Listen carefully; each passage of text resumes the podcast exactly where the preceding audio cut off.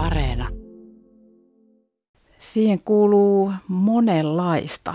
Se vähän riippuu aiheesta, mutta nyt esimerkiksi olen tässä kevään ja tämän kesän aikana viihtynyt aika lailla tuolla 80-luvulla. Että ihan tässä olen esimerkiksi perehtynyt aika kammottavaan Tsernobylin ydinvoimalla onnettomuuden uutisointiin ja tämmöistä, että tämä kaikki jollakin tavalla aina tämmöiset asiat liippaa musiikkitoimittajankin työtä.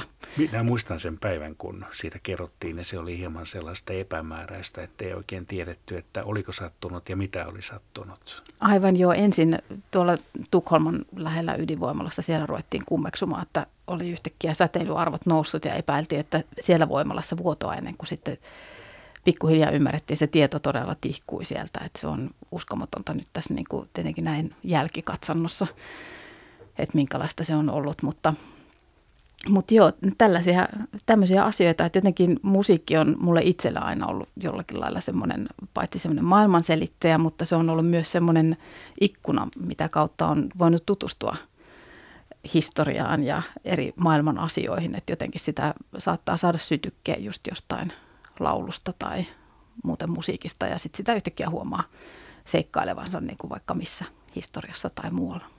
Sinun nimesi on hyvinkin tuttu kaikille Radio 1 kuuntelijoille muistojen Boulevardien myötä ja, ja vielä enemmän tuttu niille, jotka kuuntelevat myös Radio Suomea.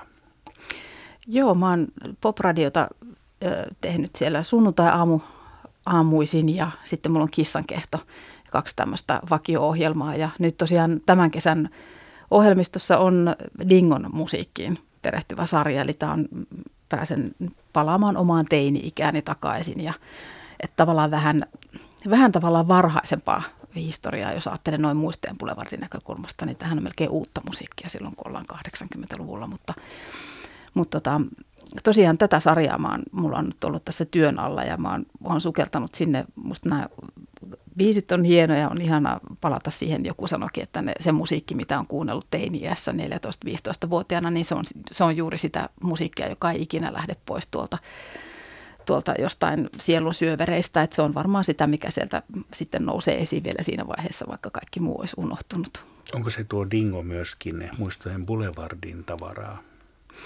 No se vähän riippuu, että riippuu siitä boulevardista ja, ja tavallaan kenen muistojen boulevardia kuljetaan. Että kyllä se on, niin kuin, on monen varsinkin just meidän 80-luvun nuorten muistojen boulevardin musiikkia erittäin paljon, mutta kyllä mä luulen, että sitä saattaisi äh, nyt kuulijat hätkähtää, jos niin kuin tässä Muisteen Boulevardin ohjelmassa yhtäkkiä laittaisin levottoman tuhkimaan soimaan, että ei tarvitse säikähtää, ei sitä ehkä ihan heti tapahdu, mutta, mutta siellä Radio Suomen Dingo-sarjassa kyllä sitten kesällä hyvinkin soi.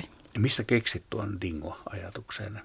No itse asiassa mulle annettiin tämä ehdotuksena ja sen oikein niin kuin mielellään otin vastaan, että se varmaan johtuu tästä, nyt tästä omasta omasta ikäluokasta ja siitä, että mä oon tehnyt aikaisemmin Radio Suomelle joskus ö, vuosia sitten, niin tein semmoista 80-lukun ö, keskittynyttä sarjaa, niin, niin varmaan se toisaalta tuli siitäkin heille sitten se ajatus. Ja tämä on ollut kyllä siis aivan, aivan ihana projekti. Ihan yllättävän ihana, vaikka mä aina virallisesti niin kuin en omasta mielestäni ole sillä tavalla nostalgioiva, että haluaisin palata tieten tahtoen sinne omaan nuoruuteen takaisin, mutta tämä on kyllä ollut suorastaan syntisen kivaa, täytyy sanoa. Niin tähän asti on aina puhuttu ensin 60-luvusta ja sitten aika paljon 70-luvusta aika negatiiviseenkin sävyyn, mutta nyt tuleekin sitten jo 80-luku. Joo, ja sekään ei, siitä tulee tietyt semmoiset räikeät ylilyönnit aina tietysti ensimmäisenä mieleen siitä 80-luvusta ö, aikakaudesta, jonka tyyli unohtui, unohti monien mielestä, mutta mutta itse asiassa sieltä löytyy aika paljon myös hyviä asioita. Et sieltä löytyy paljon semmoista yhtenäiskulttuuria ja, ja sitten sieltä löytyy suuria tämmöisiä Live Aidin kaltaisia avustusprojekteja, että löytyy myös semmoista hyvää tahtoa, että se ei ollut pelkästään semmoista silmät kiinni nousukauden posottamista vailla huolen häivää, että, että kyllä se, se on aika monimuotoinen ja musiikillisestikin itse asiassa ihan hirveän laaja, että jos ajatellaan sitten 70-luvusta, kun lähdetään 80-luvulle, niin niin siellähän tulee jo aivan niin kuin mieletön kirjo erilaista musiikkia. Että, ja puhumattakaan sit siitä nostalgiasta, mikä silloin jo alkoi nousta 50- ja 60-luku. Että näin niin kuin tavallaan kaikki ajat on siinä ikään kuin lomittain löytyy sieltäkin. Kerrotko Susanna Vainiola nyt vaikkapa muistojen boulevardeista, että olet niitä tehnyt runsain määrin? Minkälaista tuo toimittaminen on muistojen boulevardi-konserttiin? Se on ihan jotenkin mielettömän hienoa. Se on juuri sitä, mitä tuossa niin jo alussa puhuin, sitä erilaisiin niin kuin historian vaiheisiin ja, ja kerroksiin sukeltamista ja erilaisia, erilaisia tyylilajeja. Siellä, siellähän voi, siellä on jatsia ja viihdemusiikkia ja sitten vanhoja suomalaisia iskelmiä, joita erityisesti rakastan näitä 50-60-luvun ihan niin jats-iskelmiä. Erik Lindström on suuri idolini. Se lähtee, se saattaa lähteä jostakin ihan yksittäisestä, saattaa jossain elokuvassa osua korvaa joku hieno kappale esimerkiksi. Ja sitten kun tavallaan siihen tarttuu kiinni, niin sitten yhtäkkiä se tuo tullessansa sitten jonkun aasinsillan kautta sitten taas muita ja niin edelleen. Et jotenkin se, sitä on vaikea sanoa. Sitä aina niin kuin, se on vähän niin kuin pieni langanpätkä, josta ottaa kiinni ja siitä se lähtee sitten kiertymään. Minkälainen idea on sitten, kun teet konsertteja, että onko niin, että nopea kappale, hitaampi kappale, kotimainen, ulkomainen, tietty musiikin laji, tyyppi. Millä tavalla teet tarkemmin, kudot verkkoa? No kyllä se yleensä, kyllä sitä rytmitystäkin ajatellaan siinä, että just nimenomaan, että olisi niitä semmoisia hetkiä, että voi vaikka pistää tanssiksi.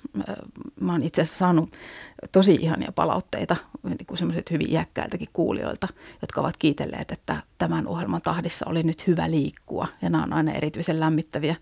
Ja sitten taas tarvitaan myös niitä semmoisia kaihoisia hetkiä, semmoisia, että voi oikeasti vaipua jonnekin sinne tunteiden ja muistojen syövereihin ja sitten tietysti erilaiset kielet on tässä tosi tärkeitä, että ää, yleensä yritän, että sen suomen ja englannin ja ruotsin lisäksi, että olisi mahdollisuuksien mukaan aina konsertissa vaikka kolmea eri kieltä tai ainakin kahta eri kieltä. Ja sitten tässä täytyy sanoa, että on se hieno puoli, kun tavallaan te kielitaitoiset kuuluttajat sitten tämän konsertin niin kun kuulutatte ulos, niin tavallaan ei tarvitse itse sitten huolehtia siitä, että osaako lausua sen nimen. Teetkö salapoliisityötä muuten? No kyllä, paikoin, paikoin tulee semmoistakin, että, että saattaa tulla ihan joku pakko mieleen jostain asiasta, että sitten pitää, pitää penkoa siitä tietoa enemmän ja pitääkö tämä tarina, mikä tähän kappaleeseen vaikka liittyy, että pitääkö se paikkaansa, että kyllä se joskus on sellaista varsinaista, että pitää sitten niin saattaa jumittua johonkin yhteen kappaleeseen pitkäksi aikaa, mutta se on se rikkaus myös. Löytyykö radionarkistoista aarteita, jopa sellaisia, että kukaan ei ole soittanut tai tajunnut valita jotain kappaletta? Kyllä niitä vieläkin löytyy, vaikka sitä aika paljon sieltä on tietysti tässä Mustajan Boulevardin vuosien aikana jo niitä sieltä löydetty ja, ja soitettukin, mutta kyllä niitä aina vielä vastaan tulee, että semmoisia sellaisia aarteita sitten, mitä voi pyytää sitten sieltä arkiston henkilökunnan sitten digitoimaan, kaivamaan sieltä esiin. Että joo, ne on aina hienoja, hienoja hetkiä. Muistatko jonkun erityisen kappaleen sellaisen, mikä on erityisen sykähdyttävän muistojen Boulevardista? No se, se voi olla, mä luulen, että se saattaa liittyä johonkin hyvin tuttuun verrattuun ja lukuisia kertoja versioituun kappaleeseen näitä, mitä on tämmöisiä viihde- ja jats-standardeja. Nyt esimerkiksi tähän ajankohtaan sopiva vaikka Theme from a Summer Place, niminen kappale, joka tulee soitettua muisteen Boulevardilla varmasti moneenkin kertaan tämänkin kesän aikana, niin, niin sekin on semmoinen kappale, että siitä löytyy poikkeuksellisen jotain hienoja versioita, semmoisia, mitä itse asiassa ei ole tullut vastaan ehkä muualla kuin arkistossa, semmoinen, missä on semmoinen hieno semmoinen kuoro alku, semmoinen hieno versio. Esimerkiksi se on ollut yksi semmoinen löytö, että ahaa, että tästä on tällainenkin versio. Kyllä näitä aina aika ajoin, että sitä luulee, että on jo kuullut jostain kappaleesta kaiken, mutta sitten ei olekaan, että siitä löytyy vielä joku hieno tulkinta.